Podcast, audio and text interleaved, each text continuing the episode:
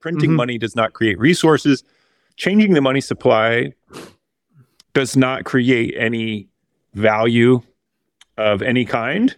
There's no additional economic good produced just by changing this number. And I guess you can think about it just by what would happen if we if we change the money supply without changing its distribution.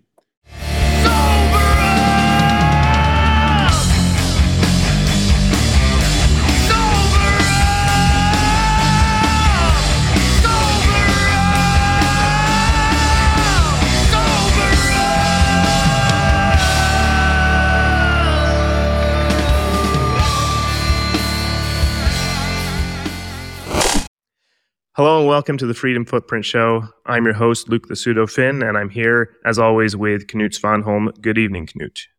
Good evening, Luke. Nice to see you again. It's been very long. We haven't done this for two days. Two days. Yeah, yeah, yeah. We're it's a record for this week anyway. Yeah. Perfect. Today, our guest is Troy Cross. Really excited to have him on today. I've certainly been a big fan since all of his environmental stuff with the mining came out. It's very interesting stuff. So excited to have him on and have a conversation.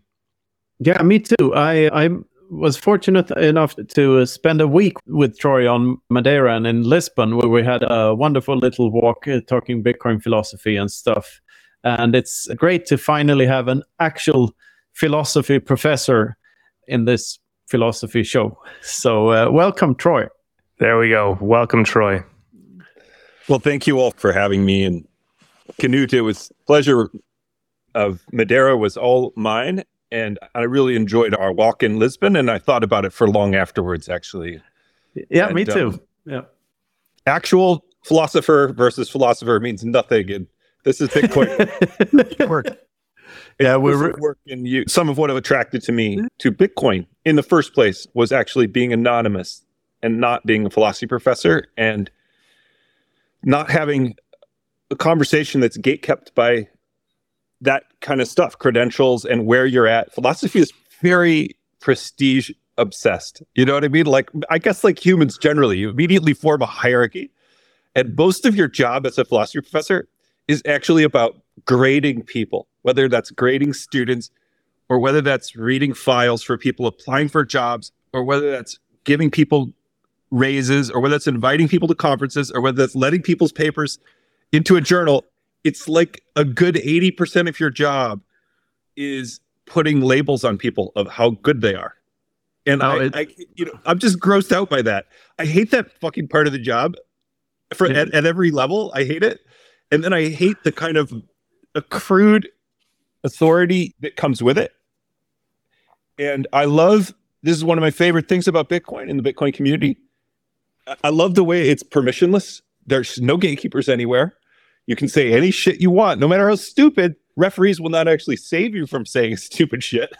and then you have to live with the consequences, good or bad, as different audiences perceive it. And sometimes an audience, two audiences will perceive things in very different ways and you live with both consequences, right? So I mean, anyway, I love this. Anyway, I loved meeting you, that conversation, of course, your books, and the talk you gave at Bitcoin Amsterdam, which I thought was awesome. Right? So it's a real pleasure for me to be here. Too. Oh, oh I get all tingly now, Troy. Thank, thanks a lot. The, first of all, the the grading people and putting up barriers doesn't sound very philo- philosophical to me. So I can I can imagine it's a pain in the ass. And a, a saying by Ayn Rand comes to mind that you can choose to deny reality, but you can't choose to uh, live without the effects of denying reality. That's tightly close to to what's going on in Bitcoin, and you know what you say echoes on Bitcoin Twitter mostly, but still, Bitcoiners are not afraid to slay their heroes. So uh, merit is the only thing that counts, and yeah, the yeah it's funny how we build these constructs right? Constructs like whether it's plan b and a model of bitcoin's price yeah. or whether you know it's a construct of an explanation of bitcoin's value you know it's an inflation hedge or whatever it's a payment system. And then these these constructs do come to be associated with their proponents and then stuff happens. And, yeah. and then you know when you see the when you see the model broken And then even the rainbow model broke it. It's right. Then there's this kind of blame game, credit game that happens, right? Who's going to, how are you going to spin this? What happened? And was it foreseeable? Was it a good model that just didn't work out? You get this big spin game happening, right? But you're right. I mean, in philosophy, it's much, much harder to be held accountable by reality because yeah. you're not making empirical predictions. It's almost like the perfect, it's the perfect insulation from which is why I mean when you I do metaphysics and epistemology and metaphysics it largely doesn't make any predictions neither does epistemology. We don't make predictions. So if you can spin really well then in a way there's no dis- holding there's no getting it wrong. Like you can just continue to spin and yeah. spin and there's never any point where people are like yeah, I bought a bunch of Bitcoin because of your model, and now it's worth very little. So you suck. Right? That never, that moment never comes. No, you you said it could, you said it could be private, but it's not. You said it could route around governments, but it isn't. You, you never have any possibility like like that, right? So even the fiat world, which rescues themselves with power, right? They rescue themselves by just changing, author- uh, you know, directives from the top if they make a mistake we don't even have that, right? We just we, we don't even have like the possibility to beat us with power. You, you, you, it's a perfectly self-contained closed loop, and, and Nicholas Nassim Taleb, who's wrong about Bitcoin, is definitely right about the IYIs, the intellectual yet idiot, of which philosophers don't exactly fit that bill, but they fit a part of it perfectly. The yeah. lack of a feedback loop. That's another thing nice about Bitcoin, right? There is a feedback loop of reality. Yeah, this is a perfect segue in, into the things I want to pick your brain about because I have an idea what this where I want to take this conversation. Okay. And the first thing is about the validity of science and I'm writing a piece now on or what might be my next book I don't know yet but I'm I'm so fascinated by the subject and it's the subject of praxeology and uh, in in doing so, I had to look up a, couple of things and deep dive a, a, bit further on what separates an a priori science from an a posteriori science. I, am sure you're familiar with the terms a, a priori and a posteriori.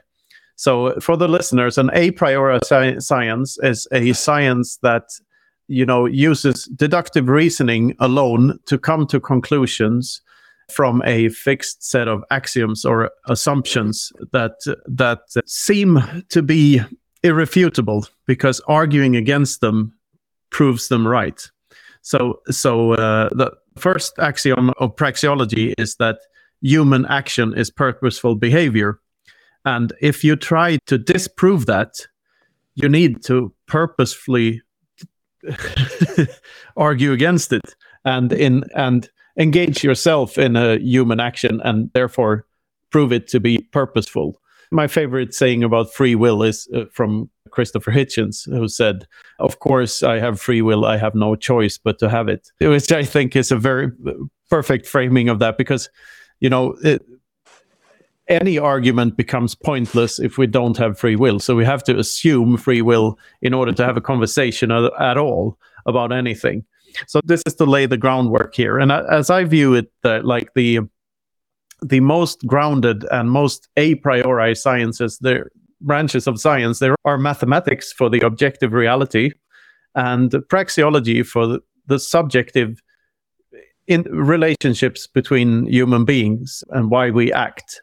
And uh, one of the what I've realized in hindsight is the that this is why I love Bit- Bitcoin so much because it bridges the two worlds, the objective reality and subjective, you know, axioms of action and why we do stuff. And there's even a case to be made for a priori sciences being more robust and more rigid than a posteriori sciences, which is when we say science, we usually mean a posteriori sciences, which are based in observation. So, so we make an experiment, we uh, test the results and have them peer reviewed, and the experiment is repeated.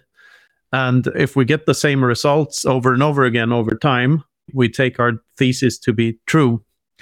Which may or may not be the case. It may be more like it may be likely to be true, but another theory may come at a later date to to trump that theory, which is what happened to Newtonian physics. So Newton was almost right, but not really, because Einstein's theories sort of debunked Newton. Yeah, well, first of all, let me just be upfront. I'm not a deep student of the Austrian school, nor you know, nor the origins of praxeology. I'm passingly familiar with it, but I'm not deep into it. Not as deep as I'm sure you and many Bitcoiners. In the academy, I don't think anybody studies praxeology or very few people. so it's a, it's actually sort of new to me. I'm a neophyte here. I discovered the Austrian school actually through Bitcoin. I think 2013 was when I read the first Austrian economics I'd ever read. You know, I, I ordered some books. I ordered some Hayek uh, and um, ordered it to my home. I didn't want it coming to school because I feared that, like, that I did somebody would think the wrong thing about me if I they saw me reading Hayek. so, I mean, it, you know, it. I think it's not an unfounded fear, given not my particular college, but just the way that school is perceived in general. But you know, praxeology goes back to Kant ultimately, Immanuel Kant, and Kant's one of the people who, to the extent this distinction between a priori and a posteriori can be made clear, he tr- tried to make it clear. And I've actually taught a class on the a priori and a posteriori at the graduate level on, on the a priori itself. It's a hotly contested distinction within philosophy what exactly it means. There are a lot of philosophers who deny that there is any such thing as the a priori. The a priori, the category of a priori knowledge is mysterious because if you think of us as, I should say, it's mysterious within the context of naturalism. If you think that human beings are organic, physical creatures like the rest of nature, if you think of if you think of the rest of nature as just purely physical, mechanical, chemical creatures, yeah, then question is how do we know something without experience? Like how do you know that? And that was Kant's question that drives him in the critique of pure reason. In particular, how do you know something independent of experience that has authority over all possible experience? So Kant's starting point was geometry. Take something like the angle side angle equivalence of triangles. You have two yeah. triangles that have an angle side angle equivalence, then they're equivalent. And you have Euclid proves this in the elements. And the proof is with a straight edge and compass.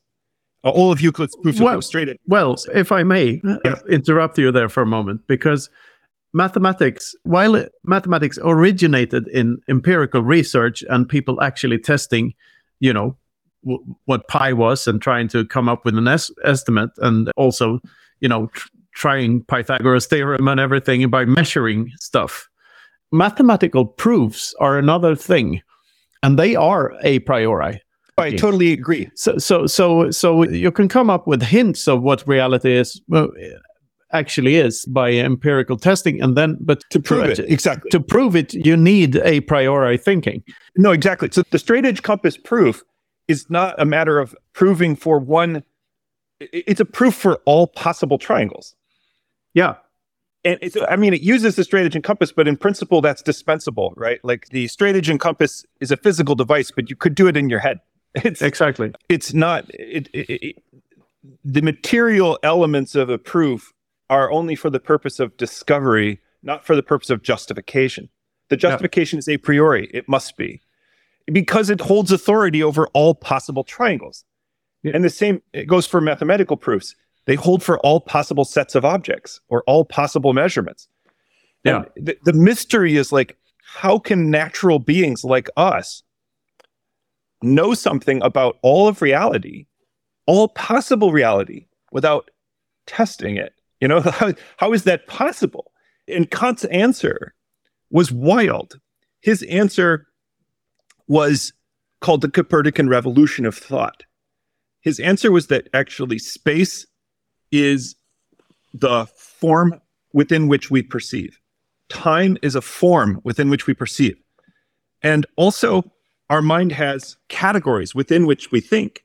And that the world as we know it is constructed out of things in themselves and the ways we think together. Yeah.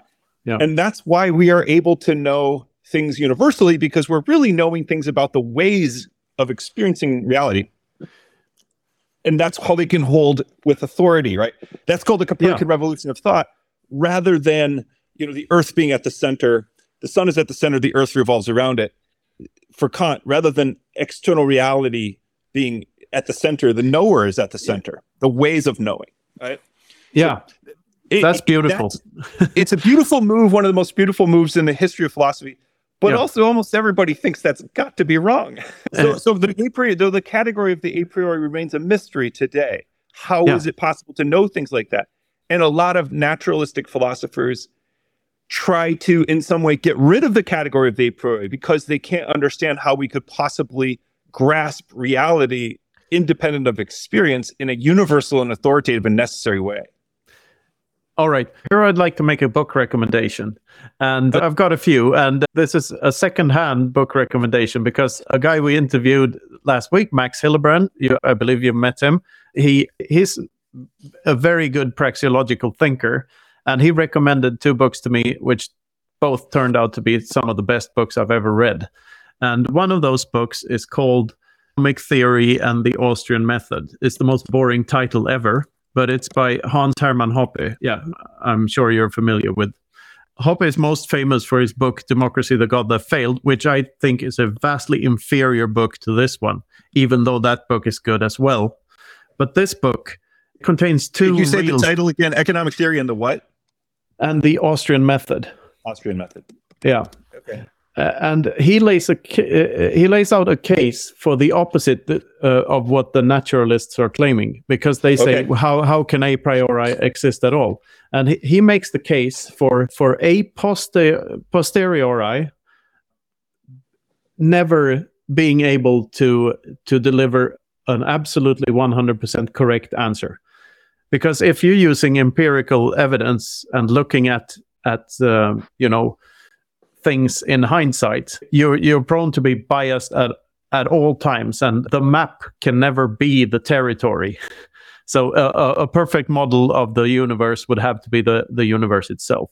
So, so he makes the case for a priori thinking being the superior method for almost all branches of science, which I find extremely interesting because it goes against everything I've learned, but it makes so much sense. When you deep dive into praxeology and you look at the world, everything is so much clearer and why things are the way they are. It's depressing in a sense because, because you see through uh, vast amounts of bullshit everywhere, but it's very, very accurate. It feels accurate. It feels like an accurate description of what's going on ever since I was a child, I was like, I remember in my school years, I thought the social sciences were even then I had the, you know, feeling gut feeling that this isn't really science, it's opinion.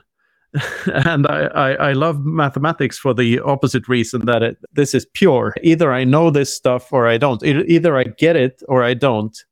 And I hated all the subjects which in which I had to study for something and memorize something or like why are they forcing me to think this way? So so and with praxeology it's the same thing. I can't argue against it. And that's why i find it so fascinating. And um, yeah. I, am I'm, I'm curious to read the book. Yeah. Um i i think that i think there is such a thing as a priori knowledge. Um i'm i'm not a naturalist in a way because of it or i'm skeptical of naturalism because it it, it doesn't account for a priori, a priori knowledge and I oh. think a priori knowledge under, I wouldn't say sciences are a priori, otherwise we could kind of do all the sciences from the armchair. And I think there's a very limited amount we can do from the armchair. And that is what we have learned from the history of science itself. I mean, look, Leibniz, the co-inventor of the calculus, he thought ultimately everything was was a priori, but you would need an infinite mind in order to calculate everything. You know, you know, Descartes was uh, sympathetic yeah. to this. Uh, and in fact, Descartes really the starting point, right? Because yeah. this piece of I a priori think. knowledge and even what gets Kant going is the cogito. It's the it's the I think, therefore I am. What you described yeah. earlier as uh, human action is purposeful or I am free, these basic things that must be presupposed in order to engage in thought, in order to engage a reason. The ultimate exactly. one, yeah. the ultimate one is I am thinking.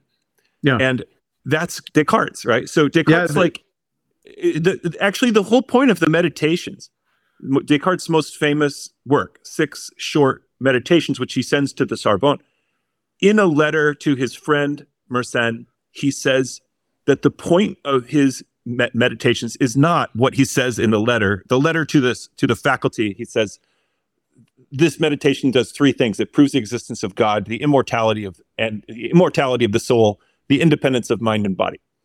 And they, of course, they like to hear this because they're, they're facing a threat of it's clickbait. It's click. yes. In his letter to Mersenne, he says the real agenda I have is to destroy the philosophy of Aristotle, and that is the epistemology of Aristotle. And the epistemology of Aristotle is that every, all knowledge comes from the senses. And yeah. the senses ultimately, you generalize on the basis of sense experience, and that's the origin of knowledge. And what Descartes wants to show is that no, knowledge begins with reason. Yeah. So, and he's a oh, geometer. Accident that he is a he is a geometer. You know, the Cartesian plane, that's Descartes, yeah. right? Yeah. So I think there is such a thing as a priori knowledge. I think that it lies underneath all of sciences because the practice of science has to presuppose of any science has to presuppose various things like the cogito. Yeah. Other things like basically we presuppose all the time that nature is uniform, that the past will resemble the future, that the unobserved parts of the world are in their most general respects like the observed parts of the world. Those things cannot be proven through experience. They cannot.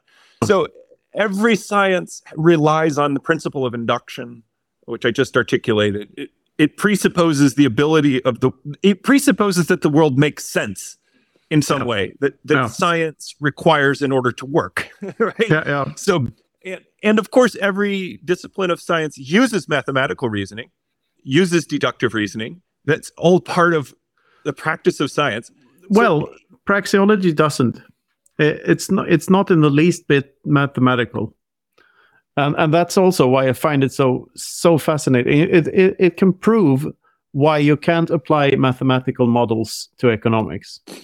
Why, well, why doesn't it have to say things like if it's going to be a predictive of human experience, doesn't it have to have principles about more and less?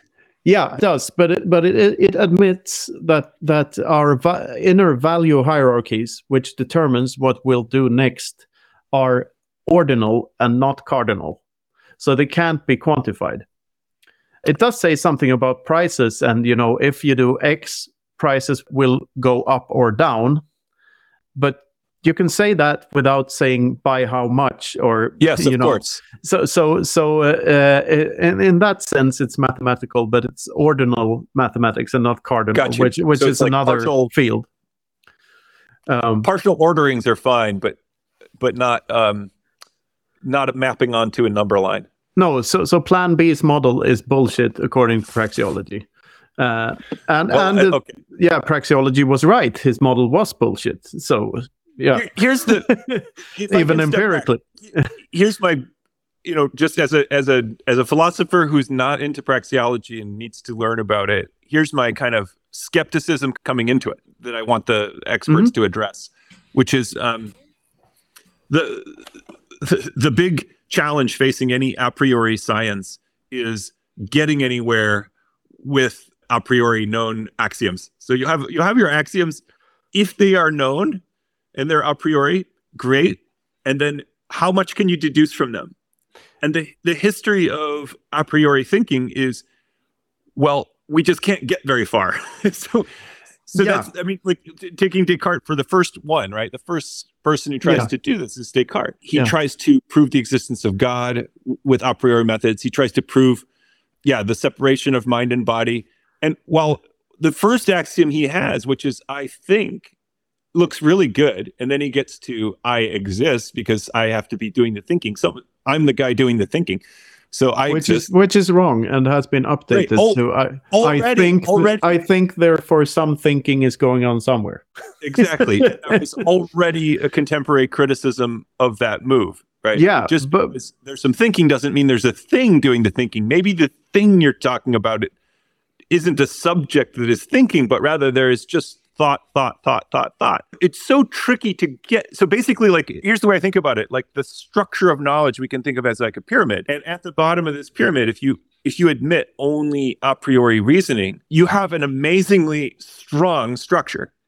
You have an incredibly, you know, you can't you can't be wrong. But how much can you really build? How many blocks are at the bottom that are knowable like that? And how high can you build a pyramid on strictly a priori knowledge and deductive reasoning? And the history suggests you don't get very far with that. That's what, no. So that's anyway. That's so that's what I'm curious about. Yeah, well, I, I would say you can get a lot further than people think you can get. Uh, because there are something, if you take praxeology to be true, of course, some of the praxeological thinkers themselves might have been wrong about certain, you know, conclusions. They, they might have drawn the wrong conclusions. And uh, later praxeologists may find poke holes in their arguments. That, that, but, but this is just like any other branch of science. Of course, scientists make mistakes and uh, they the noblest thing to do is to disprove your own thesis at later on in life and so on and so forth. I mean but yeah. but but there's there's a whole lot that you can uh, that you can derive from from praxeology.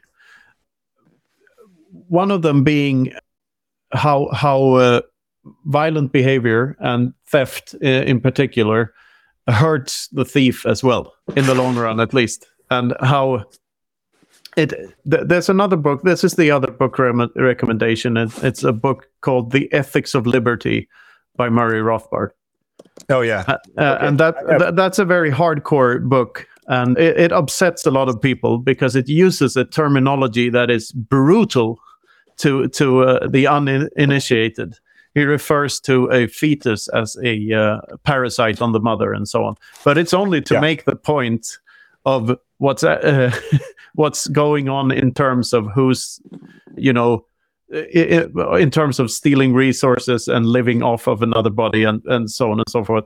So if you can get past that, it's a very enlightening book because he tries to derive an ought from an is sort of and derive an ethic f- from uh, from praxeology alone uh, and I, I, really like that kind of thinking. And I, I, like the thing I wrote about in Everything Divided by 21 Million is that the thing that makes us assign value to anything in life is the scarcity of our time on this earth. If we were immortal and indestructible, we could always postpone everything till tomorrow indefinitely. So we would never do anything if we had eternal life to look forward to. So, and we must assign value to stuff in order to act. That's we, we act. The, the, these are the basic some of the basic axioms. We we act because we feel uneasy in some way or another. So we want to relieve ourselves of that felt uneasiness, and that might be anything. It might be, uh, oh shit, I'm my foot is stuck, or, or it might be, oh, I really feel an urge to help people in Africa, or it might be oh i really need to to work for 13 hours every day in order to create the iphone or it might be whatever whatever makes you feel uneasy. You try to you try to achieve a, a state of less uneasiness. That's why you do things at the very core level of what's going on inside you. And praxeology doesn't doesn't really take into account any psychological phenomena or anything like that. It just accepts that a, a person acts because he wants to uh, elevate himself from a state of uneasiness to a state of less uneasiness. And that's I mean, all, really all there is to it. And you can derive so much from that. Alone. I mean, is that is that uneasiness seems to have to me a certain quality to it where I can imagine maybe I'm just using the term in a different way, but I can imagine two different states, which are both, neither one is uneasy, but mm-hmm. one is still better than the other. Okay. Is that, is that, is that not possible for you to imagine? Well, it, it, it doesn't say anything about absolute uneasiness. It's, it's re- always relative until uh, to the, to the next state that you're trying to achieve let's take a, let me give it make it specific so yeah you know suppose we're um we're having we're sitting down having a dinner and having a you know it's like I, I don't know we have a particular we got we, we're having a glass of wine. And yeah. it's pretty good wine but you've had better wine before. Yeah. Like i don't feel uneasy at all because we we're having a great time. But yep. but i do recognize that there are better better bottles of wine out there. And it, it, if one were available have that I, i'd have that one instead. But i don't feel uneasy about it no, but but but it's always relative uneasiness. So in that situation, in that particular situation, let me lay it down for you. At each moment in that during that dinner, you have to choose whether to take another bite, whether to take a sip of wine, or whether to continue the conversation, or whether to go to the bathroom and take a piss, or whatever. You you always need to do something. Yeah. And before doing something, you evaluate the options you have and you try to use some means to satisfy your most urgent ends. So that's what's going on in your brain. And yep. in a praxeological sense, the present includes every includes the whole time that the action occurs. So the present is not a specific point in space time like in physics, but sure. it is the present refers to evaluating an option, uh, uh, imagining a, a, a, more satisfied state to be in, and then choosing between what alternatives you have at hand at the moment in order to get closer to that to that state. So it, so if you're fine with the wine then the, the wine is pretty high up on your value or pretty low down on your in your value hierarchy scale. So you pro- you'll probably choose some more urgent need. Like talking to me for instance if you find that more interesting than waving at the waiter to get a better bottle of wine uh, and we've been in this exact situation, I, I yes. believe. so, so, so, so it, it's not, it's not that hard to see.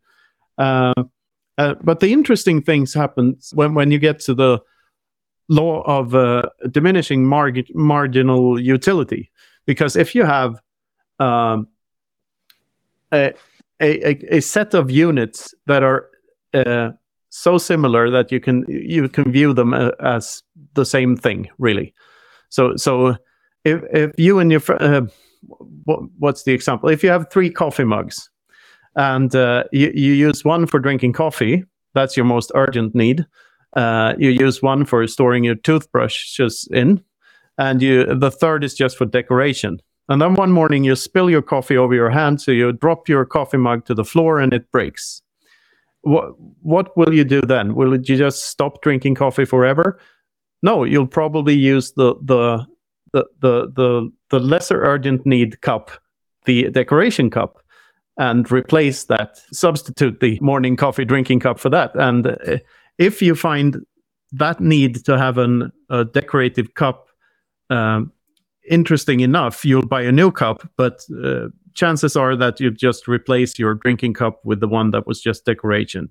So, so if you have a set of similar, that means that each additional unit of a thing, in this case a, a, coffee mug, brings less value every time you, you get an additional thing.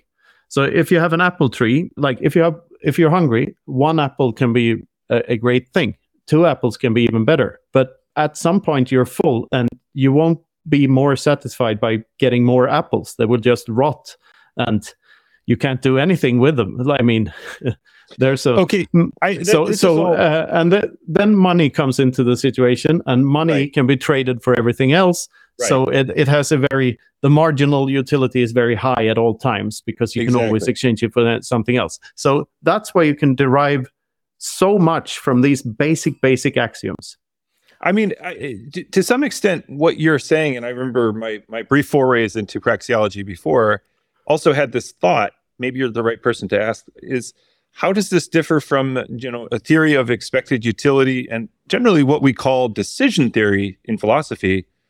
You know decision theory is about maximizing utility. You know there are different there are different choice points to be made in decision theory but decision theory is largely a priori as a science.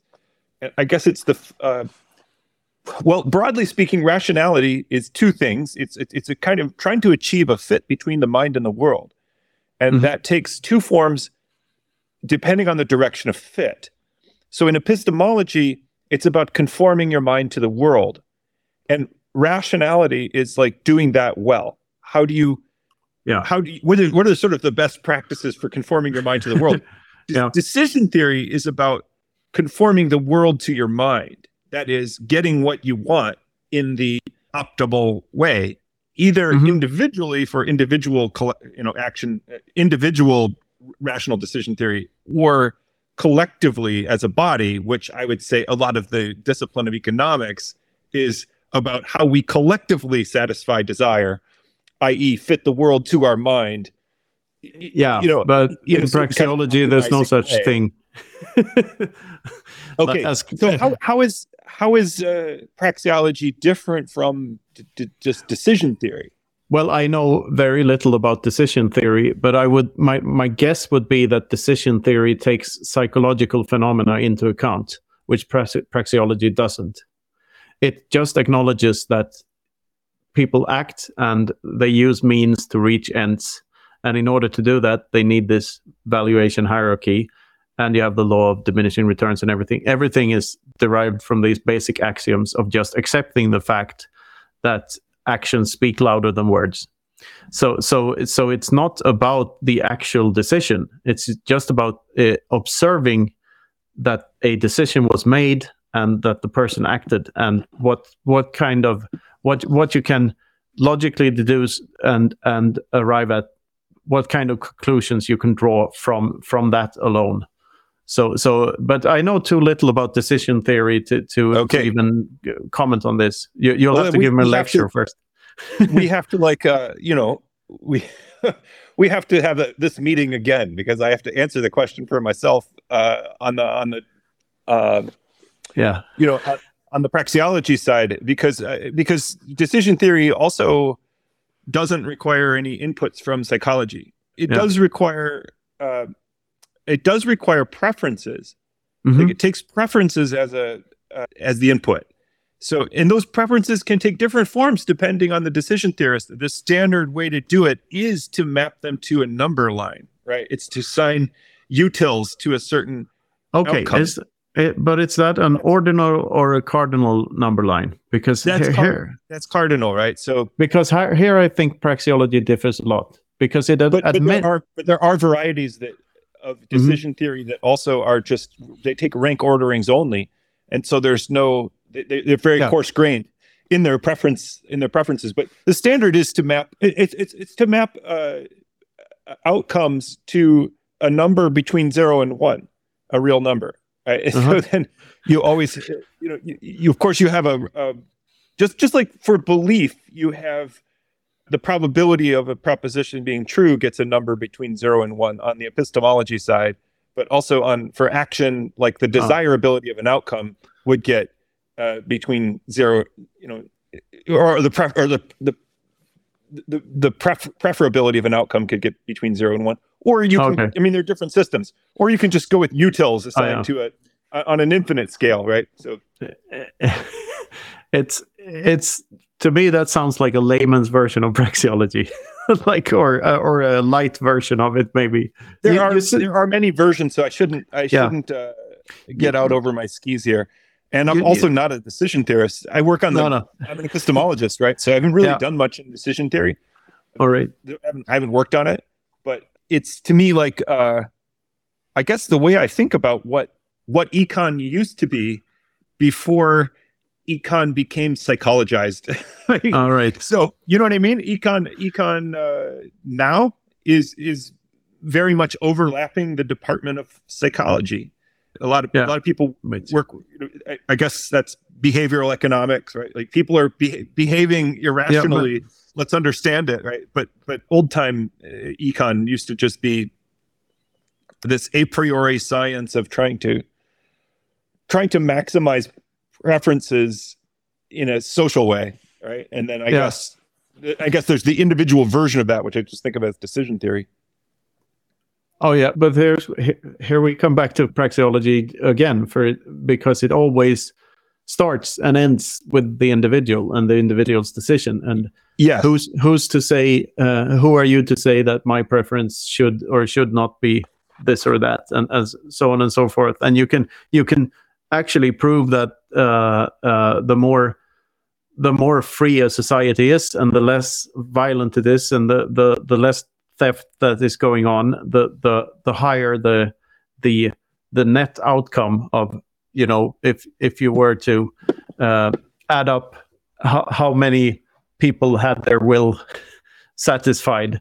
Uh, it's uh, i have a hard time putting this in words i, I realize but but there's a lot there well, um, this is a big choice point, and I'm curious about how how it goes down with the uh, praxeologists because, yeah, how do you how do you sum the the goods, you know, multiple actors in a scenario? You you can't, but what you can say is that uh, if a person is deprived of some of his possessions, like like t- take the extreme case, if you're deprived of all of your possessions what happens then? Uh, so you, so you have no clothes, no food, no house to live in, nothing. Then you're you're forced uh, into adopting a very high time preference mindset, which means that you you have to take care of your most urgent needs first, because otherwise you'll die. So you'll have to find food and shelter, and you'll probably stop at nothing to to acquire those because people want to survive. Uh, in order to survive, we must act and if pure survivalists are like an in- instinct will take over a lot, and you probably won't uh, have time to think of long-term investments and starting a family and stuff like that. So, so the more things that are taken away from you in, in involuntarily, the the the the worse your capacity to to think long term. Which also means that you in you will you will prioritize consumer goods over production goods. So so you won't you won't uh, in, instead of instead of taking your time to construct a fishing rod, you will try to f- catch fish with your hands if you're really really hungry. Uh, because in order in order to produce something that can increase your capacity to do whatever it is you do in the future, you need to s- set aside some time frame to do that. So like in order to for, for me for instance I wrote books I in order to uh, to uh, reap the fruits of selling books I needed to set aside time to write the fucking things in the first place. While I could just have stayed like working at Mac- McDonald's every uh, every day and not working anyway. You know this because you're a professor. You you you set aside a lot of time to get your credentials to get to where whatever point in your career you are at this moment and whenever something is taken away from, from you, regardless if it's from a uh, robber, a thief, um, you know, someone kidnaps your family, or if it's from taxes or inflation, doesn't matter to what, what effects it will have on your behavior. For, for instance, take an entrepreneur with an apple tree uh, that if he were left to his own devices, he could sell the apples and afford another apple tree that the, the subsequent year. So next year he has two apple trees. He can sell the double amount of apples because let's say for for, for argument's sake that uh, the entire world is his customer base. So he can do this for a long time. So the year after that he can get four apple trees and then eight and then 16 and so on and so forth. But if uh, half of his revenue is take is deprived of him from taxes and inflation the first year, he will never get to the second apple tree. So you miss out on these uh, uh, exponential effects that can occur if a person is is left to decide for himself what to do with his capital, or at least for those people who are imaginative enough to come up with ideas that that have exponential effects. But but if you take into account that every person, almost every person on earth pays taxes and pays for inflation, especially because inflation is everywhere and it's a hidden tax. Uh, by increasing the money supply, you steal from everyone. So, so everyone is a victim of this, and partial. You could call it partial slavery. A portion of the of the fruits of your label labor automatically goes to a third party that is unelected and you, you have no say in, in what they do, but they have a money printer. So they can d- very directly steal from everyone else, which hampers the entire global economy enormously. And what, what happens in the long run is that more and more resources get misallocated because it gets uh, uh, you gain an advantage from not holding on to this money that is losing value over time and instead you buy assets and invest in long-term projects that that start to build something that people hadn't really wanted had they had a uh, a perfect form of money in the first place.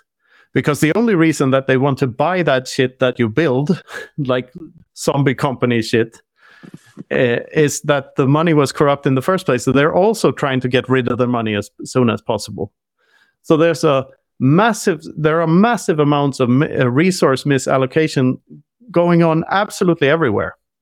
And this is this is the segue into environmentalism because every yeah. a- environmental issue stems from from money being corrupt. There's no question about it. We wouldn't have a consumerist culture the way we do without the corruption of money.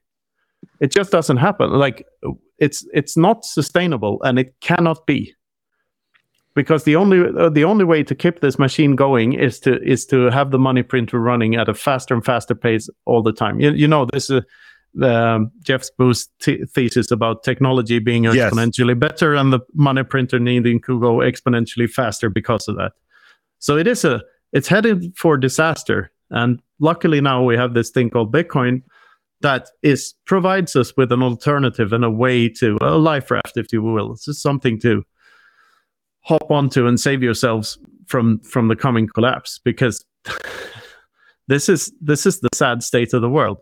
And yeah praxeology helps you see this more clearly uh, i believe. You know I disclaimer see. i might be wrong but um, there we are. No I, I, I, I, see it. Now i i think yeah just rolling back the tape a bit. Mm-hmm. um, i i think that praxeology will fit within decision theory. Uh, that mm-hmm. is, decision theory is very broad. It isn't one thing. It's not like a. It's a. It's a. It's a project. So the project is really to describe in the most general terms the rationality of decision making, and I think, you know, I'm familiar with certain, I guess, uh, particular schools of thought and decision theory but the most general form does not dictate that you know that preferences should be cardinally assigned, mm-hmm. but ordinal is fine. Or yeah, just par- partial rank ordering is fine. Rank ordering with ties is fine, and doesn't have any particular utility function in, in mind. So I, am guessing that the, the most general form of decision theory has to accommodate praxeology but the praxeology then makes specific claims within decision theory. I think that's probably the uh, the right taxonomy for what's going on. Yeah. And then on your on your where you went with it, I, I I I completely agree, and I I think that good to hear. It's bizarre to me that we have a discipline, the discipline of economics, that in in a way sees money as one of the only goods, maybe the only good, where there shouldn't be a free market in money, but there needs to be an imposed monopoly, right? Yeah. And that this imposed monopoly needs to be ever shifting in its money supply in reaction to the demand for money, whether that demand is expanding or whatever.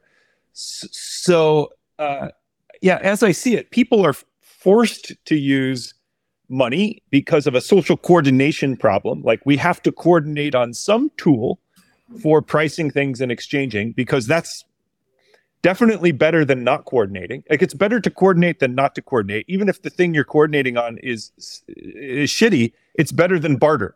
Right? So as long as as long as the, as long as the money is better than barter, people will use it. And then if you herd them onto a certain tool of exchange that that isn't that's better than barter and it's really the only one that, that you can use because it's what everyone else is using and then you manipulate the supply uh, uh of that of that tool uh, you you uh, it's weird to think that you get that optimal via decision rather than you know well, now it's hard to see it in any terms other than Bitcoin. You know, absolute scarcity.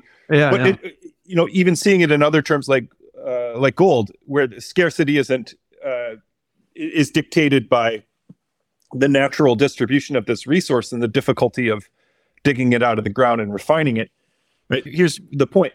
What's interesting to me is that when you push this line of reasoning on an economist, generally, or my experience, just pushing it on economists, is that they'll say, You, Troy, are taking a certain kind of axiom, you're taking a certain kind of coordinate system, which fixes the supply of money as like the natural state.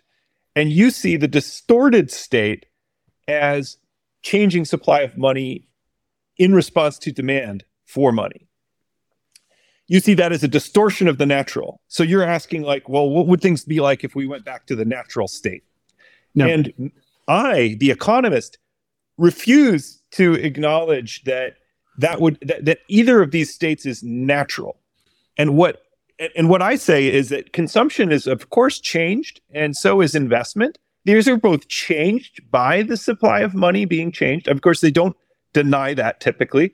Um, and in particular, they don't deny it if the changes are not, you know, programmed and they are not foreseeable. For unforeseen and unprogrammed changes in money supply, of course, those will have effects on consumption and investment. If they didn't, then, then there would be no point Yeah.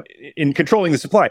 But they say when you when you take the next step and say that's malinvestment, or you take the ne- next step and say that's excess consumption, you, Troy, are making an assumption that the optimal one, the optimal kind of investment and the optimal kind of consumption would would be what we consume and invest under an algorithmically, you know, under a limited supply of, of, of money regime. I, economists, refuse to grant that assumption. yeah. you know, why does that make it malinvestment right so so maybe you can maybe you can rewind the tape on yourself just a little bit and and Mhm. reverse the part of the argument where you where you say yeah it's it, it- this isn't just an arbitrary starting point you know the the No. The idea of limited money isn't just an arbitrary starting point no better and no worse than whatever the fed decides tomorrow Yeah, and, and, all of those economists that you talk about, they come from other schools than the Austrian school. So they they base their assumptions on whatever they they were taught in in fiat academia, for for lack of a better term. And of course, those views are going to be skewed in favor of whatever suits them and their friends best, and also what's whatever suits whoever built the school best and whatever fits you know the the uh, the the ruling class of that society. Uh, I, I don't think there's a grand conspiracy behind this. I think this is just what happens when you have this distortion. It it, it plays into the hands of of those that uh, benefit from it and they become insanely powerful and this is why why Keynes's theories were so welcomed by by all the governments of the world because finally they had a intellectual that they could point to and see you should listen to this guy. But what but the real reason why they said so was because they get very powerful from it. They can fund wars because of, because of the theories he he put forth. And uh, Yeah. I would say that the, these uh, the, I, I would use the the the the Hoppe defense there and say, explain it to those ex- economy economists that are questioning why why the money supply should be fixed. Ask them the simple question: How do you create value by by printing money? Where does the value come from? Like, how does it benefit society?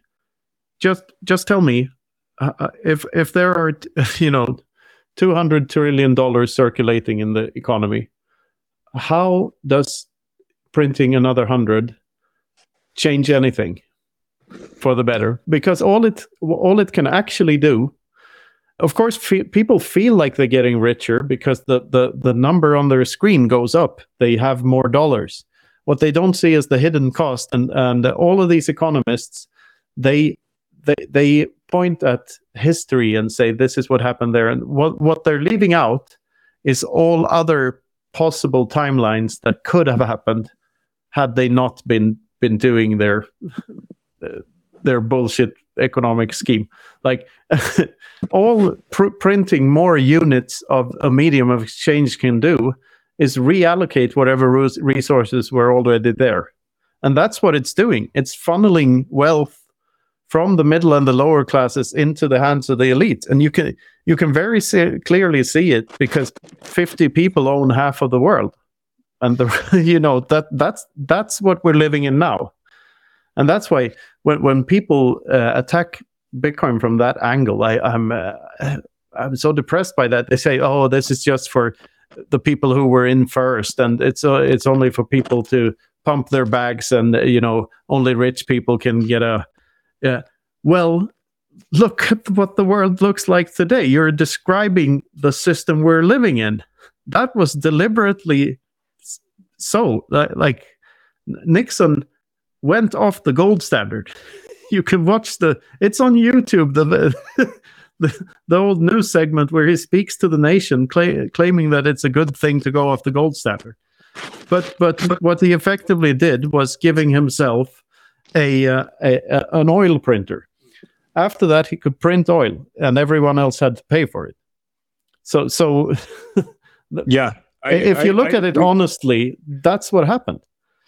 Yeah, uh, no, stepping back, I I mean, back into in my own journey into Bitcoin, and I guess I figured this out prior to 2008. Actually, thinking about money supply, that but the point you made, you know, it's familiar, but it's worth rehearsing again and again and again. That printing mm-hmm. money does not create resources.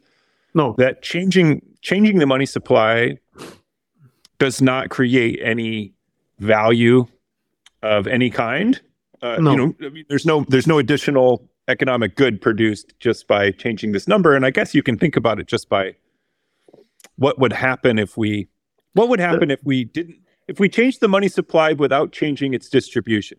So think about it this way: uh, yeah, yeah, yeah. Right? just like adding a zero to everything. Yeah, changes nothing.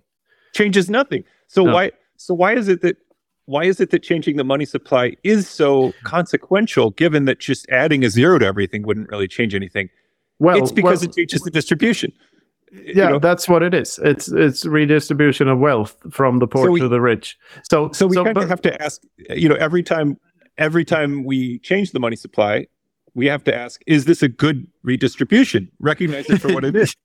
Is it yeah is or or, or just not do the, or just not do that preferably. Yeah, because that's, right. that's, an additional step right? One step yeah. is like sh- one you know that's just to say is this a good redistribution? And then your answer is like well all redistributions are bad therefore no it's yeah, not a good one. but that that is my answer because i can prove right. it if I, eh, I given guess, enough time, I could. okay. Eh, eh, I, I, yeah. I, guess I'm just slowing you down and saying there's two steps there. Even if you think in general wealth redistribution can be good, you still must ask yourself every time the money printer goes burr, yeah. is this a good one? Yeah. Yeah. So so that that's a message for for those that think wealth this redistribution is a good thing. Ask yourself, how does money printing redistribute wealth? And if it goes if it goes the wrong way, why is it still happening? Uh, and the answers are pretty clear when you understand people's incentives to do something.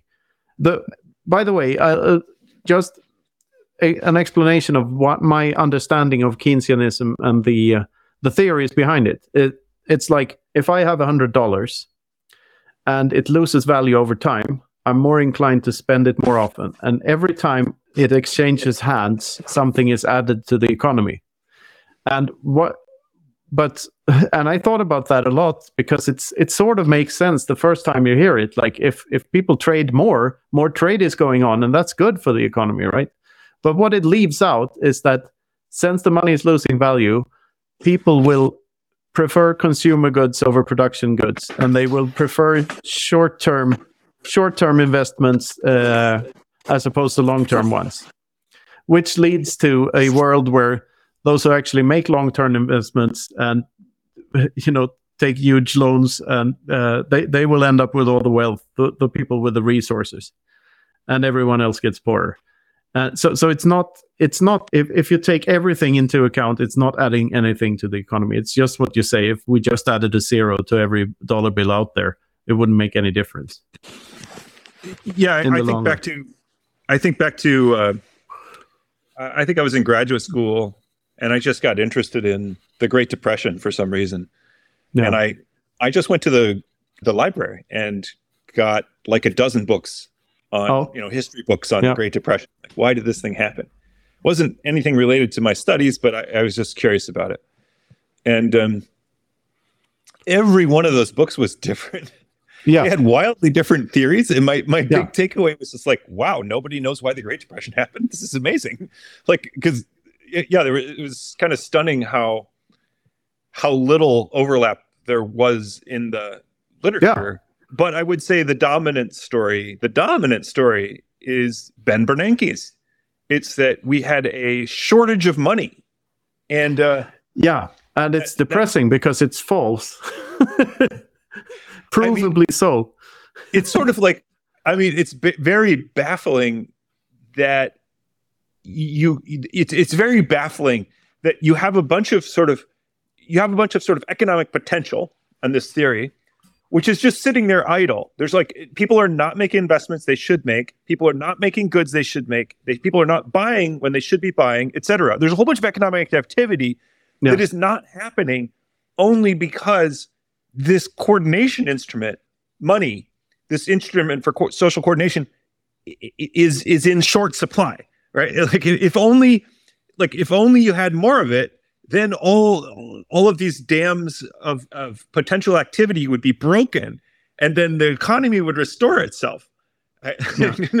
uh, so it's a bizarre like in a way it's like a diagnosis of wide scale wide scale human irrationality like you know you and i we could enter into a neat agreement for exchange and and pr- production whether you you know you know we're, we're, we're talking about some future venture we could enter into or you could mm-hmm. consume mm-hmm. something that i sell you whatever and and the only reason we're not doing that is that there isn't enough money and if you added more money suddenly we would right and that that's the dominant theory and that's the guy who then yeah. who then guided us through the financial collapse yeah and and that's why the snowball is ginormous at this point and that when when it in, inevitably crashes, it will be way worse than it would have had to be, because we've been building on top of uh, on top of an unsustainable system since forever. It's been right. going on for a hundred years, right. Uh, right. If, and that's why everyone's in debt. Like the entire fucking world is in debt. There's like four countries that don't have national debt, and what that inevitably means is that so- someone somewhere down the line will have to pay that debt either be us or our children or our grandchildren. We don't know, but someone will have to pay. Well, you know, pay, pay, I agree with you. And if we read pay br- broadly, but yeah, of course yeah. we can default, and that default is itself a kind of payment, isn't it? Right? Someone pays in the case of it default. is. It is, and, and and but but imagine we do that, and everything comes to a halt. So you know, then we we get into a if that was a great depression, this one will be a fucking the you know the mother of all depressions. Luckily, we have Bitcoin, so so we can still trade with one another using that and just bypass the whole the whole thing.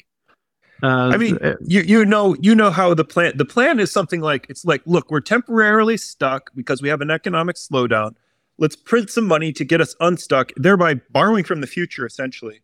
But when it t- comes time to pay that bill, ultimately we won't be able to pay it so we will either default or inflate. Yeah. If we default, then that's one kind of kind of redistribution of wealth. If we inflate, that's another kind of redistribution a, of wealth. Yeah, but the default, at least it's a correction. Uh, inflating more is just more of the same and more of more of slavery. Uh, yeah. because yeah, and how the Fed prints money is pretty interesting too. They ex- exchange it for government bonds. And what, what's a government bond? It's a it's a promise from the government to pay ba- something back at a later date. And how does right. the government how does the government make money? taxes. So it's a promise from the government to be as le- at least as as holy to your children as they were to you. In order for you to get to spend money that doesn't exist in the first place. To to to so you're sending your children into more debt. Debt which is to be paid by back by a government that can only make its money by stealing even more from those children that are supposed to pay that debt back. So so it's a, such a like, double uh, bad. So it's it's so ridiculous I feel like we're we're rehashing in some ways Jeff's uh, Jeff Booth's uh, you know take because yeah I, I, mean the thing that's made this possible and made, has made it seem okay is technology. You know, it is because it is. We've had such tremendous growth in productivity that it's yeah. like in a way it's a system that that that looks miraculous because here's what happens we borrow from our children but with those borrowings, we advance technology in ways, you know, we we this malinvestment, some of this malinvestment actually hits on discoveries about how we can produce cheaper. Then we with that cheaper production, yeah. we grow faster than we otherwise would. And then that that fast growth means that it's easier for our children if we can grow production at greater than but but you're leaving leaving one from. point out that that that technological advancement could have happened without the inflation part. You well, know, that's exactly that's exactly where I think the economists are going to dig in. They're going to yeah, say, well, they're going to hate me for saying that. Uh, uh, they're they're not going to listen to me anyway. But but but you, you know, basically the point is something like we need malinvestment in order to in order to advance technology at the rate that it will be required to bail out our bad debt, right? Something yeah. like that. That's that's ultimately like what they're saying. Yeah. Then again, it led yeah. up to I mean, Bitcoin, so I guess it was a good thing in the long run. yeah, and then there's the, the military point too. It's something like yeah. take geopolitically two nations, one of which prints a ton of money and you know, is, is it, let's say let's say prints a ton of money. Let's say issues a lot of debt, which is bought in part by the rest of the world because they have weaponry. you know I mean? I mean, it's because of because of the military. You establish, you know, the petrodollar. You yeah. establish the dollar as global reserve currency. That means that your debt needs to be on other countries' balance sheets. Then with that money, you can have the world's largest military and continue your military dominance. Yeah. This right. Is... But also, if you contrast a country that say runs in a um, in the very same scheme, you have a country that runs a a lives within their means, uses let's say let's say they're on the gold standard and they remain on the gold standard, okay, or Bitcoin, and in that in that scenario, you have one country that is in a way malinvesting, but they're malinvesting in things that grow their military might. So in that geopolitical circumstance, you you don't necessarily want to be the country running on on sound money. You know what I mean? No, uh, so, so, but that's the trap. Uh, like everyone's, every country is forced to play this stupid game. Exactly. Uh, and th- th- this is why I view it, it makes sense if you view the First World War, what's what they called the Great War back then, as a war that hasn't ended yet, because it's a war between the governments of the world and the people of the world. And the governments have been on the winning side ever since. Because money printing uh, on these massive scales and going off the gold standards started somewhere very close to the First World War, in uh, be- beginning in England in, in the 1910s. So, and, and they funded all the, the real wars, World War One and World War Two, by by being able to print money and thereby paying tank factory workers to, to build more tanks and sending a lot of innocent people to their deaths. And after that, they realized that it's better to, instead of killing all the people, it's better to keep them enslaved and have them pay debt and uh, have them pay a tribute, a hidden tribute forever, and uh, making that hidden tribute bigger and bigger. Now, I like I said, I'm not a conspiracy theorist. I don't believe that that was the original plan back in the 1910s, but but that's sort of what what actually happened. That's sort of how history played out. We're all enslaved to this system, and we think we're rich, but what we're really doing is we're buying a lot of shit that we don't need to keep us enslaved in in in uh, tedious work, forty hours yeah, per I, week. Most of us. I think you're you're right to think about the counterfactuals. I think productivity gains and technological advances are masking are masking what's happening. Yeah. And, yeah. And, and, as long as as long as we continue to grow productivity at a rate that is greater than the theft, yeah, uh, then you don't see the theft, right? It's no, no, because your your baseline is like, yeah. I mean, that's what's happened really, especially since 1971. You, you have all of the gains of this productivity going to very very few people. Yeah, and and and because you're you're anchored. This is a psychological thing, right? But it's anchoring. Uh, yeah, you're anchored at the, the, the point where productivity was lower. As long as your life is improving, you're like okay. Yeah. And yeah. where the elites have screwed up is in a way they haven't shared just a bit more of that productivity because they could keep the game going. Yeah, yeah. Much longer if they had yeah. just like.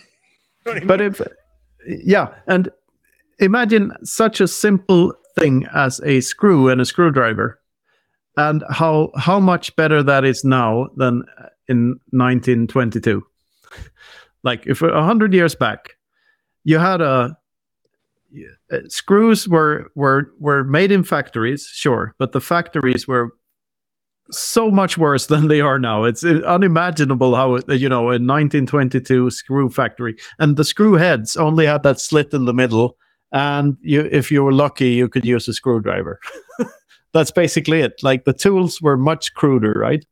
Right. So the screwdriver turned into, you know, oh, we can make different screw heads and make like we can have a, a little cross here at the end uh, uh, at the head of the screw, and you know the the steepness of the of the actual screw going down the going down the pin, and all sorts of innovation, material better, everything better. Uh, and we figured out expanding screws to to to put into uh, walls, uh, uh, you know, stone walls and stuff. And and then comes the electric screwdriver, and wow! Uh, and after that, robotics and like, imagine how many screws per time unit. The increase, it's like orders of magnitude that are almost unimaginable from from a simple tool such as a screw and a screwdriver. So if that's let's say uh, that process of screwing in a screw into a wall, manufacturing the screw, sending it home to you nowadays via Amazon for a, a, an extremely like imagine all the production costs, the transportation costs, and the actual time costs of screwing of building something with a screw. I would say that that's you know at least four orders of magnitude more efficient now than it was back then. So a thousand times better or 10,000 times better. But is that a, for argument's sake, sake let's yeah, say it's 10 times better. At least. I mean, that there's means, an entire, you know, there's an entire aisle full of screws at the heart. Yeah, exactly, store. exactly. That implies that everything we build with screws should be 10, 10,000. we should have 10,000, each and every one of them, uh, of us, should have 10,000 times more of the stuff we can build with screws just because of the efficiency gains of the screw and the screwdriver. And instead, those orders of magnitude of efficiency went to the elites. it's all funneled to this elite class that can build, that can print trillions of dollars. Imagine what a trillion is. Most people don't know the difference between a million and a billion. But the, the difference between a million and a billion is almost, give or take, a billion. Right. That's right. yeah. And the difference between a billion and a trillion is, a trillion. give or take, a trillion. So, so the, the, the, billion in terms of the trillion is a rounding error, as Greg Foss would say, and, and the million in terms of the billion is a rounding error. So, yeah, a thousand in uh, in comparison to a million, like the the thousand is a, a rounding error and a thousand as compared to one. So I, I, I know. It, I, just imagining a trillion dollars, no one could imagine that the world would ever get to a money supply of above a trillion dollars, and it's more than that. there's one there's orders of magnitude more than that. Like you hear the term trillion dollars every day now almost. Eight trillion dollars were printed in in 2021. And this is one of my favorite facts because that means 21 million dollars per Bitcoin mined printed in 2021. I fucking love insane. that fact. It's it's completely insane.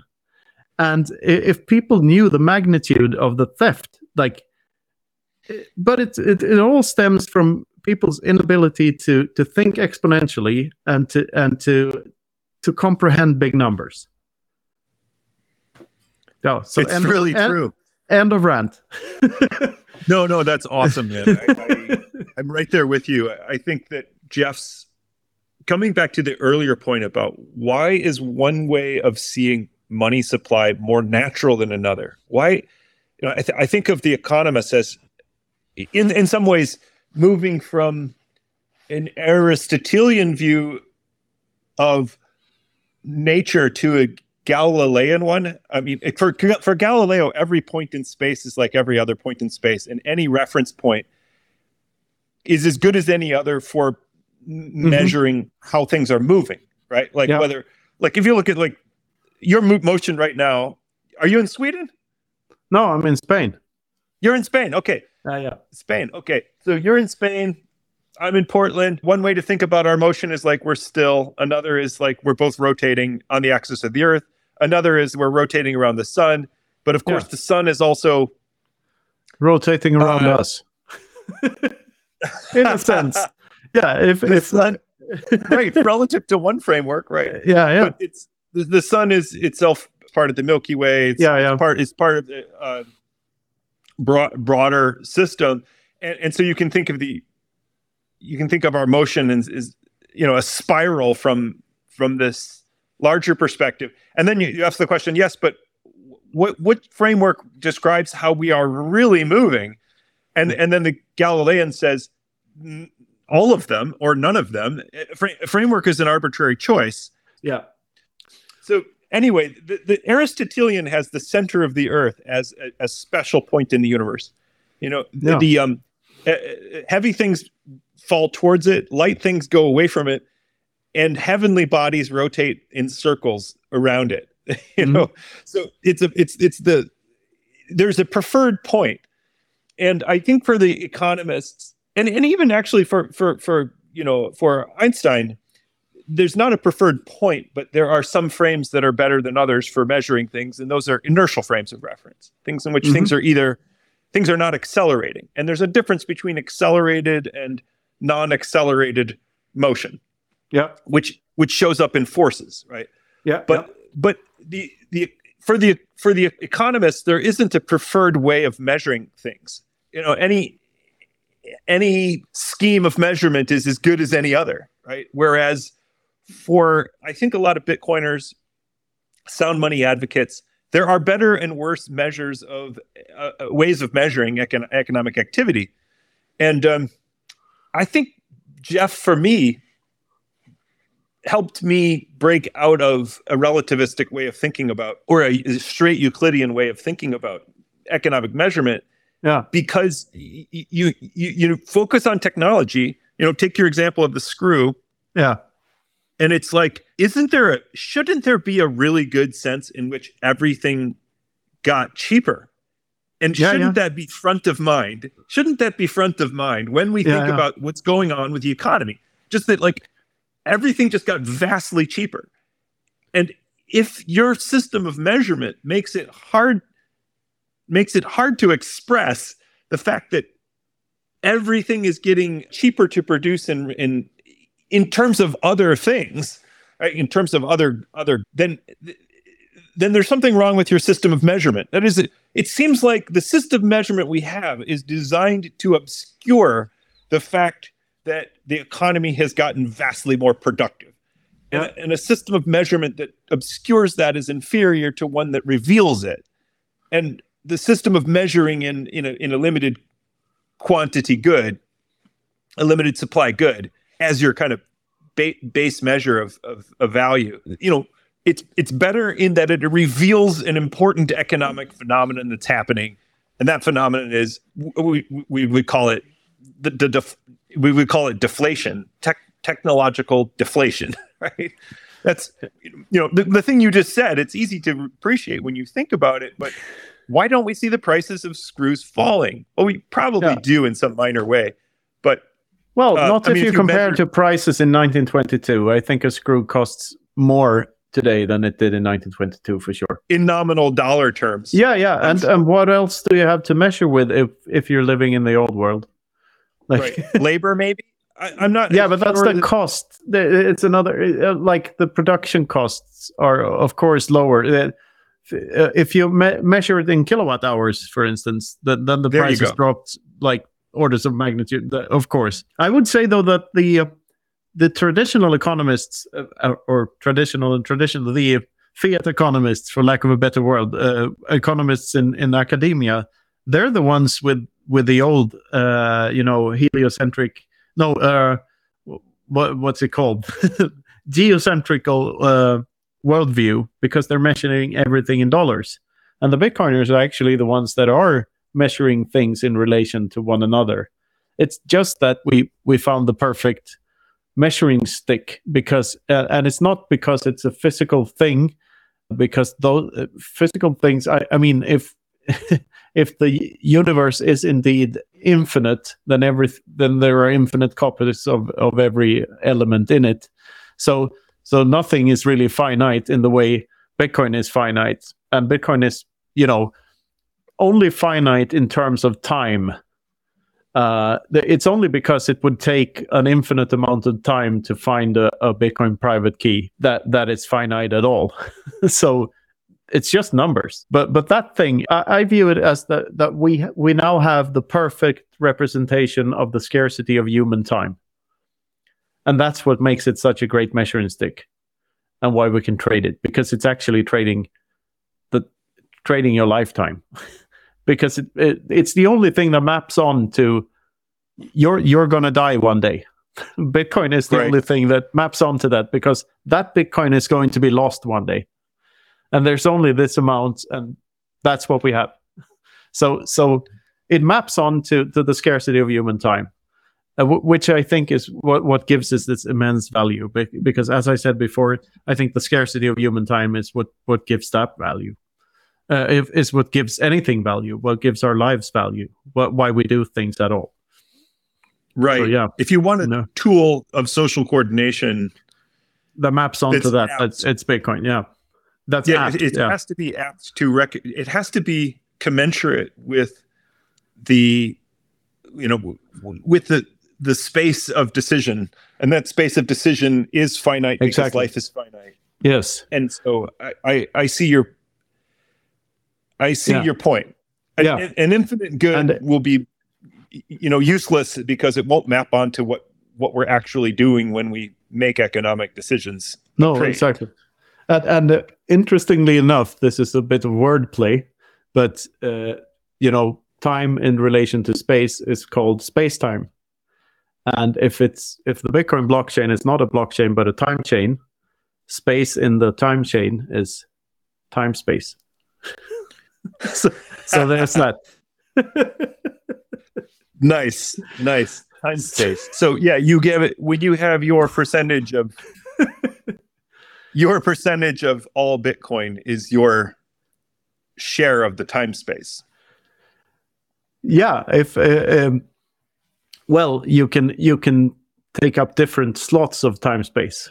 You know, a, a specific amount of Bitcoin in a specific space in the blockchain right. is uh, you know you can have you can have more space than that and and fewer coins.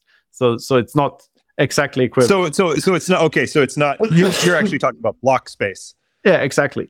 Yeah, I'm thinking about, yeah. I'm thinking about uh actually share of the quantity of yeah of that, but that's a that's another thing but but but block but, uh, space in terms of time space it's such because i think block space or it, let's call it time space from from now on. it's the better term. Okay. Or, or clock space. It's a clock chain. But whatever. Time space is the the world's most undervalued asset at this point because we know mathematically and praxeologically that that this thing will be uh, immensely expensive a hundred years from now. So the, the last block will be mined around the year 2140, where fees, miner fees, will have to have taken over uh, all of the, you know, it's it's the miner's entire revenue. Right. Uh, and users create Bitcoin by running nodes and and uh, employing miners to create the bitcoins for them, and not the other way around. So in order to do that, we need to pay them. And right now, we pay them with you know you can have these new bitcoins that are mined. So so you, you we, we pretend you're a central bank for a while, and that's why we don't see the hidden cost and how insanely cheap time space is. But we're gonna eat. We're going to have to to eat that up as well because we're making these miners the new central banking class of the world by by by giving away this time space for basically for free at this point. Anyway, well, this, this is I mean, a bit too deep. Maybe we no, I like it. I like it. I, I, I'm just thinking back to your assertion that it's the most undervalued thing, and I would say, I don't know about that because you know what would you rather have a certain quantity of time space or a certain quantity of Bitcoin? Yeah, and uh, uh, it, and and like you can think about that ratio as a pair. You can think about that as a trading oh, yeah. pair. This is interesting. Right? So it's like I mean, that's right now there's a market for that. And like you're saying, that's an undervalued market, right? Or, or that, that, that. okay. Okay. Let, let me explain there. that a bit more Be- because the, the reason I think it's undervalued is because we're not, not using its entire, u- there's more utility to it than just sending Bitcoin back and forth, which is of immense utility too. But the thing we're not using it for is you know putting messages messages in it. Right. Be- because then we have a message that is y- you have the world's most permanent tattoo. That thing right. will be engraved there forever. So you can actually make a statement that will be there for as long as humanity is still around.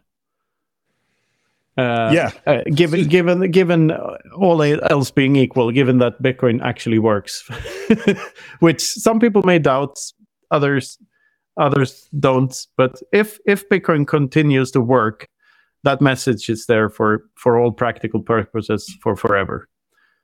Uh, so yeah, so that's like, that's underpriced. Anyway, I'll good. Stop talking and, and now. I, I, agree. I agree, and I think uh, you know in terms of the trading pair, one way to think about it is just the fee market right now. Mm-hmm. Uh, but another way of thinking about it is what's really underpriced is the future access to that chain, right? Not like necessarily right now getting space in a block, but we don't have a market. We don't have a way of of buying space in blocks that are 20 years from now, right? No. like, right. Well, we do. We do. We we can time lock our bitcoins. right. We can time lock Bitcoin. It's yeah. true. But that doesn't get us into a that doesn't get us I write. You could write a message down right now, like a message in a bottle. yeah. Um, but you have to get into a block with can, some miner in the future, right? And we, there's no market for that right now because nobody can guarantee that they're going to get a block in the future, so they can't sell you that space in a way that you trust them to get it for you. that's it. I, am just wondering if that's an action. We should ask some more technical person. Maybe, maybe you know, but uh, I certainly don't. Well, if, just think about it. Like, how, if you wanted to sell space in a future block, yeah, but but can you time lock? You do that. You have to yeah, guarantee yeah. that you have that you're going to generate a future block. Yeah, that's a very tricky thing. And, and like like you said, if can I using the time lock function alone engrave a message into a block that will happen 20 years down the line.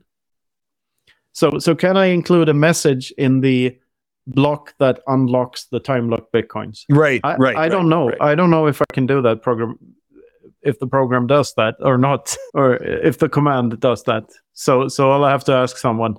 Well, you know, certainly if you could do it like, yeah, let's see, if if it gets spent, it could reveal um, yeah. something. But you know, but but you can't assure that it'll get spent. No, I, Some, I can somehow a uh, somehow something has to happen in a block twenty years yeah, from yeah. now. something has to get written there, Yeah. And and that's going to take you know, that's the miner has to decide to include a transaction at that point. And you can't guarantee the inclusion. I mean, no, here's here's a way of here's a way of uh, here's a way I can make the point. Suppose somebody wants to just mine a bunch of empty blocks forever, then your message never gets revealed because well, that, that's not entirely true either, because we the the network can can push that miner out. If if the users don't like that miner mining those empty blocks, uh, we can come to a, a decision on uh, how to how to avoid that. There there there is probably a technical right. solution to that. I, I'm not I'm not saying this would be a successful attack on the network. I'm just saying no. uh, as a, as a thought experiment. Yeah, yeah, it's a fun thought experiment. Would be yeah, the miner decides what to include. Maybe they don't include nothing. They just never include. No miner includes a transaction involving that particular address. but right? it's it, it's sort of akin to to that. I, I heard of a, a, competition somewhere where where they stored nuclear waste, and the competition was to design a sign that kept people out of there for a thousand years.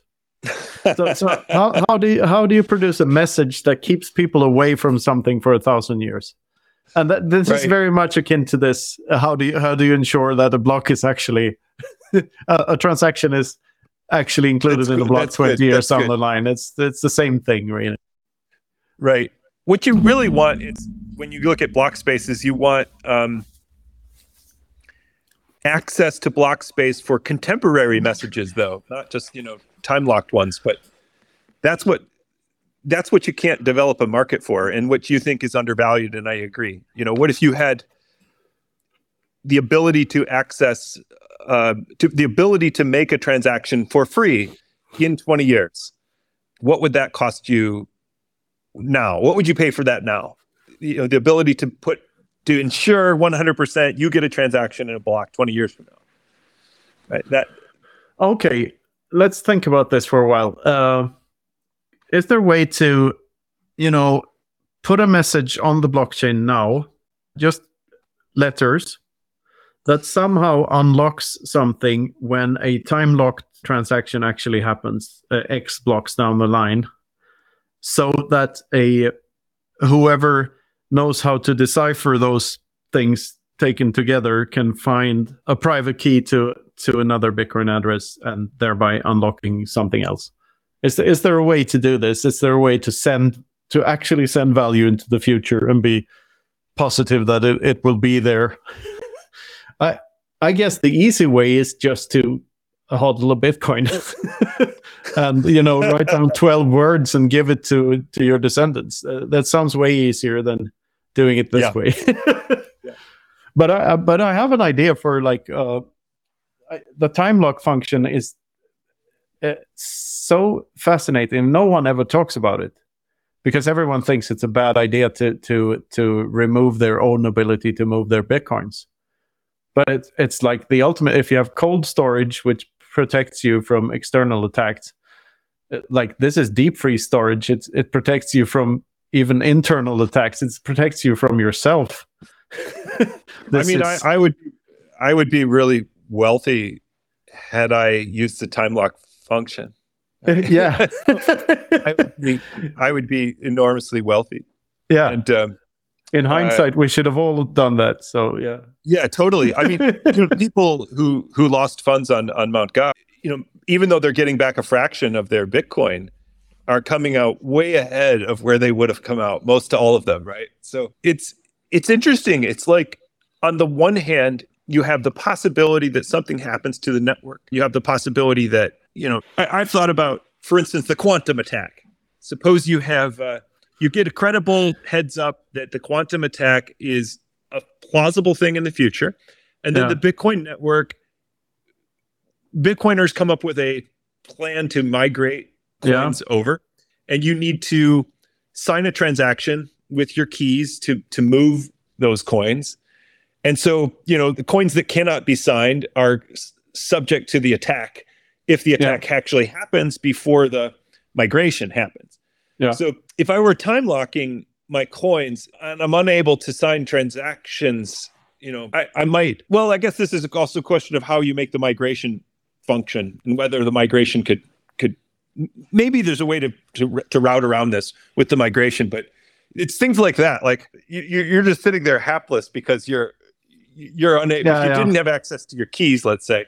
You're unable to uh, to sign this thing to migrate over, and then you're subject to the attack. And other other Bitcoiners are flexible and able to move. But the thing with the quantum attack, though, is that all the things that leaves out because if if there if that was actually a thing, uh, like everything else would break too that uses strong what we call oh, strong, strong cryptography. And then we have way bigger problems than bitcoin breaking right?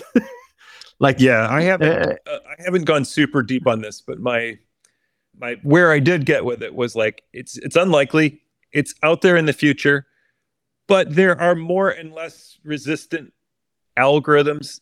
Yeah. And where we would get the heads up is something like the NSA would tell people to stop using SHA-256 for important functions, and they would do that well ahead of where it breaks. In particular, they would tell their own people, like the government itself would would migrate away from these functions that are breakable, and yeah. then they would migrate to functions that aren't. And they would probably do that well in advance of the technology c- catching that point. Yeah. So, so as to so as to keep their own their own secrets. That would give the that would give us time to move coins if it did happen, right? And it would give banking the time to move and so on, right? They have the whole economy like gradually moving over to more resistant algorithms. Um, the downside would be if if the attack actually happened, you know, Satoshi's coins would be well, you know, we'd have to deal with that somehow, right? we have to especially because he exposed his xpub in the early mm-hmm. transactions. Oh yeah, and so we'd have to uh, those coins would be spendable in, in the old in the old regime, and or or movable to new to new addresses by by an attacker who ultimately gets there. So there would Does be complications like you know well, supply could go up for people for people who have their colds in their their keys in cold cold storage and don't check the news for many many years there could be a danger, right? Yeah, uh, that's a danger always. Ultimately, right? That's how it would unfold if it were to unfold. Is we would get a heads up pretty long in advance, like many years. We would migrate along with the rest of the economy. It would be messy. There would be certain glitches, but you know, I don't see it happening in a sudden and unpre- if it happens in a sudden and unpredictable way, then everybody is screwed. Governments, banks, our entire lives. Yeah, yeah, of course. And and uh, the way that would happen is if some some AI went rogue and and just invented this thing out of thin air and oh my god, built it in a Tesla factory or something. oh my god, we're in yeah. a Skynet situation then, and then everything's fucked anyway. So yeah, exactly, exactly. We're back to that. yeah, we're back to that. Troy, I I had hoped we would get into um, uh, environmentalism a bit during sure. this conversation but but i think start starting on that track now after two hours it's a bit but we we have to do this again. I i completely love this conversation. I thought it was excellent and i hope i didn't talk too much. But uh, no uh, not at all not at all. I hope i didn't either. I i uh, uh you're here to talk some so. ways out of my element you know like i i need to read the two books uh, that you recommended I have yeah. read a little bit of Rothbard, yeah. but I haven't read this economic theory in the Austrian method. And uh, I'm, you know, for that matter, haven't really done the deep dive on decision theory as well.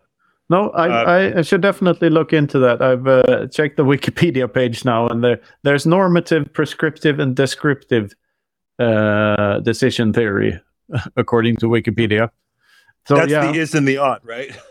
yeah, I guess so. So uh, yeah, th- this sounds like uh, something I have to dive down into. Definitely. Yeah, and um, but, and the theory of expected utility, which is kind of a branch of a branch of it. Right? Yeah, uh, that sounds so, a lot like praxeology. exactly. So yeah. I, I wonder what I need to know is and I feel like I already should have known coming into this conversation is like, what is exactly the relation between these disciplines and where where do praxeologists depart from standard decision theory, or do they fit inside the Yeah, axiom yeah. in a certain way? Or Yeah. Do they fit inside the taxonomy in a certain way?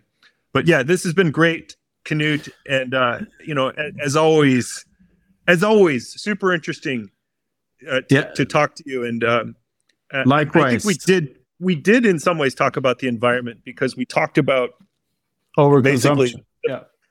the biggest the biggest framework uh, Yeah, yeah. for thinking about bitcoin in the environment is really is really the distortion of money supply cr- creating malinvestment and co- you know consumption forward consumption Yeah. and trying to think about what the economy would look like on a sound money standard where goods are cheap and abundant Yeah. uh, because the technological gains are one of in in one sense they're distributed and and in the other sense they are just there, there's actually more technological gain since there's less malinvestment if you think of now if you think of investment going well then the technological gains while in the short run might come slower in the long run they should be better because we'll throw less money away on zombie Yeah, yeah. companies Less Right. malinvestment. That's that's the thing. so you know on the one hand that's technological progress you know you if you're of a certain kind of mindset you'll see ah well less malinvestment means we would actually have a faster growing economy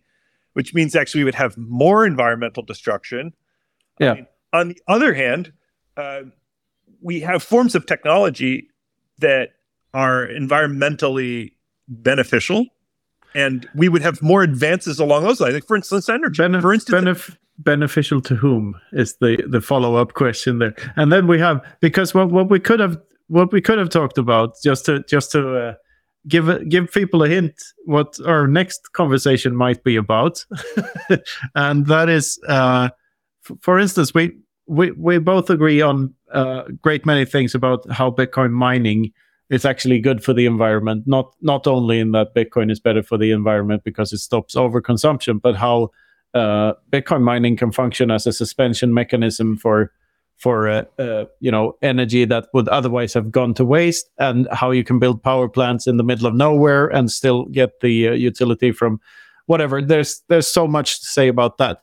But then there there's the whole CO two debate and and uh, what uh, what what that actually does and uh, what the science says and what the science does not say and uh, uh, the level of agreement within the scientific community and if politicians are the right people to to attack these problems and what the long term uh, negative effects of political interference are.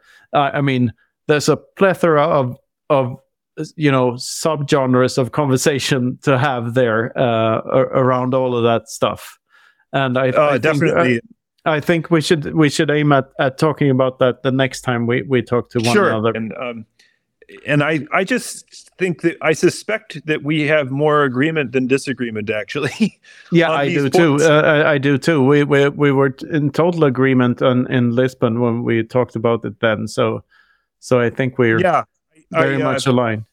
I think we have maybe different uh, we're coming at it from different angles but you know the the the bitcoiner part of us uh, i think allows us to see some of the same some of the same problems and distortions in the current debate which is which is uh ugly and in very in, in many ways the debate seems like people talking past one another uh, Yeah. to, Yeah. to my my mind and you know as a i think bitcoin offers us a rare opportunity here i'll say this and no more it offers us a rare opportunity to take two sides of a political political slash scientific debate which Yeah. seem very much at odds and find common ground and a common way of moving forward that doesn't require us to settle every scientific or empirical difference between us right No, no. I,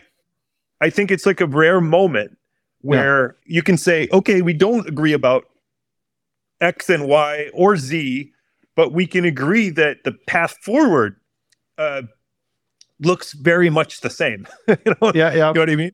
Yeah. So I, I, I, you know, I, yeah, I get into these debates that I don't really want to have. With, no, no, um, I know. both with both I mean climate people and also with Bitcoiners. Yeah. Because I I kind of think we have a we have an opportunity to land on a common solution without settling you know the, the really difficult questions are something like how do we weigh how do we weigh the potential for harm from greenhouse gases and the distribution of that harm against energy poverty and Yeah. energy access which is also a harm a clear and present harm Yeah. to to a lot of the same people. And and then how do we weigh government distortions of economies also and the economic impact that that will have? How do we weigh all these against each other? Yeah. you know and, and i feel like that's an incredibly difficult question about which we will we will not come to an agreement. And i feel like there's a there's a the, the way forward with with bitcoin doesn't require that we nail down precisely answers to those questions No. which is which is why it's a very cool and unique solution right it's like Uh, yeah. uh, well we can, we can both- except the fact that governments are bullshit. right but we might but uh, that. but this is also why why I'm so keen on hearing a debate between or just a conversation between uh, I should say conversation instead of debate because I don't think it will be much of a de- debate between you and Saifedean. Saifedean. well it's it's on the books it's going to Oh, happen in oh great, January. great.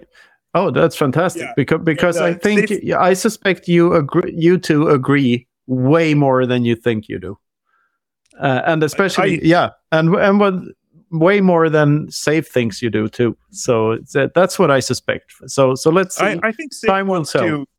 Saif wants to call it a debate, and he wants to focus on our points of disagreement. And uh, I I was hoping we could have a conversation. He wants it to be a debate, so I'm uh, accommodating on that front. Uh, but I'm definitely going to try to frame things, you know, in a way that even though we disagree about certain matters, I I think I think Bitcoin is a way of moving forward despite our disagreements. Yeah. Rather than, you know, what I mean, I don't think Bitcoin. I don't think being. I don't think the solution that I see and that Saif sees depends on who's right about that trade-off that I mentioned earlier. And so I. Even though it's going to be a debate about that trade-off, I, I don't really care whether I win or lose that one. I honestly don't. So Uh, in some ways, it's like I'm ready to go into that debate saying, you know, here's my here's my opinion, here's my evidence. It differs from yours. I yeah, I have more uh I guess I'm more just of the mainstream opinion than Saif is about the danger side of global warming. yeah. But on the prescription side, I don't think I differ No, exactly. at all. That very well put. That's like we we all agree on the prescription side because even even if you're not afraid of CO2 at all, if you if you completely Yeah. if you're what they call a climate denier, that that completely thinks that it this this whole you know danger narrative is completely wrong. If if you're that guy, then Bitcoin is still the solution because it solves overconsumption, which which destroys the environment in all sorts of other ways. like we all want to live in a better world, so so, and that's the environment. so so so Bitcoin is better even for those people too. I, I know it. I don't know uh, if Saifedean's uh, hypothesis that Bitcoin literally changes time preference is true because it's it's an empirical hypothesis. It seems to me, but I think it's true. I mean, I, I think it's true. It- But it's my own- intuitively true. it's intuitively true. Yeah. It seems true of my own experience. It seems true of others that I know. I, you know, here's where I feel like I'd like I would like empirical research on on whether it's actually true. But he thinks it's true. Of course, it's his it's his hypothesis. Oh. and um, and I think that it's you know going back to to you know Jeff's perspective, Saifedean's is closely related, and it's if ultimately we can shift people's time preferences to being a longer high, uh, lower time preference i mean that's not only is that environmentalism in a nutshell the very essence of Yeah. environmentalism is Yeah. much bigger than any question about like That's it. That's it. That's it. I mean, it's it's like it's not just environmentalism; it's actually ethics. It's everything. It's just yeah, it's, it's ethics. It's, it's everything. It's and uh, yeah. So once again, that Hoppe book, Economic Science and the uh, Austrian Method. I urge you to read that before the conversation okay. with Saifedean because it's going to help you there. Uh, and and you might have come out afterwards with a different view of empirical uh, evidence altogether. that, okay, that's what okay. that's what it did to me. I, am not sure what it will do, do, to you. You probably read a ton of more books than I did, but but anyway, it's a very good read. So so yeah, and here's our four extended hands. Come on, Luke. to uh, you know invite you again to a, a, another conversation about about whatever we we end up talking about then. and this well, this thank you for having me. Thanks this for having me. This has been great. Yeah, you know it, it's it's it's always a pleasure. I hope I get a chance to uh, hang out in person in the future. Yeah. So great pleasure meeting you again and having another conversation. I'd love to do this again, and I'd love to do it soon. So if you're and we have to jam. You have to play piano, and I have to play guitar. Uh, all right. All right. love your piano playing. Thank you, Knut. so yeah, thanks a lot for this, Troy. I really appreciate uh, you coming on here, and uh, I've I've enjoyed uh, just letting the two of you uh, completely go at it. It's been awesome. So um, yeah, thanks thanks a lot for this. Uh, I, I also hope to uh, meet you in person and have you back on as well. So thanks again. Thank you, Luke. Really great meeting you. Have a good okay. night. Yeah, this has been the Freedom Footprint Show. Thanks a lot for listening. Thanks, Troy Cross. Thank you.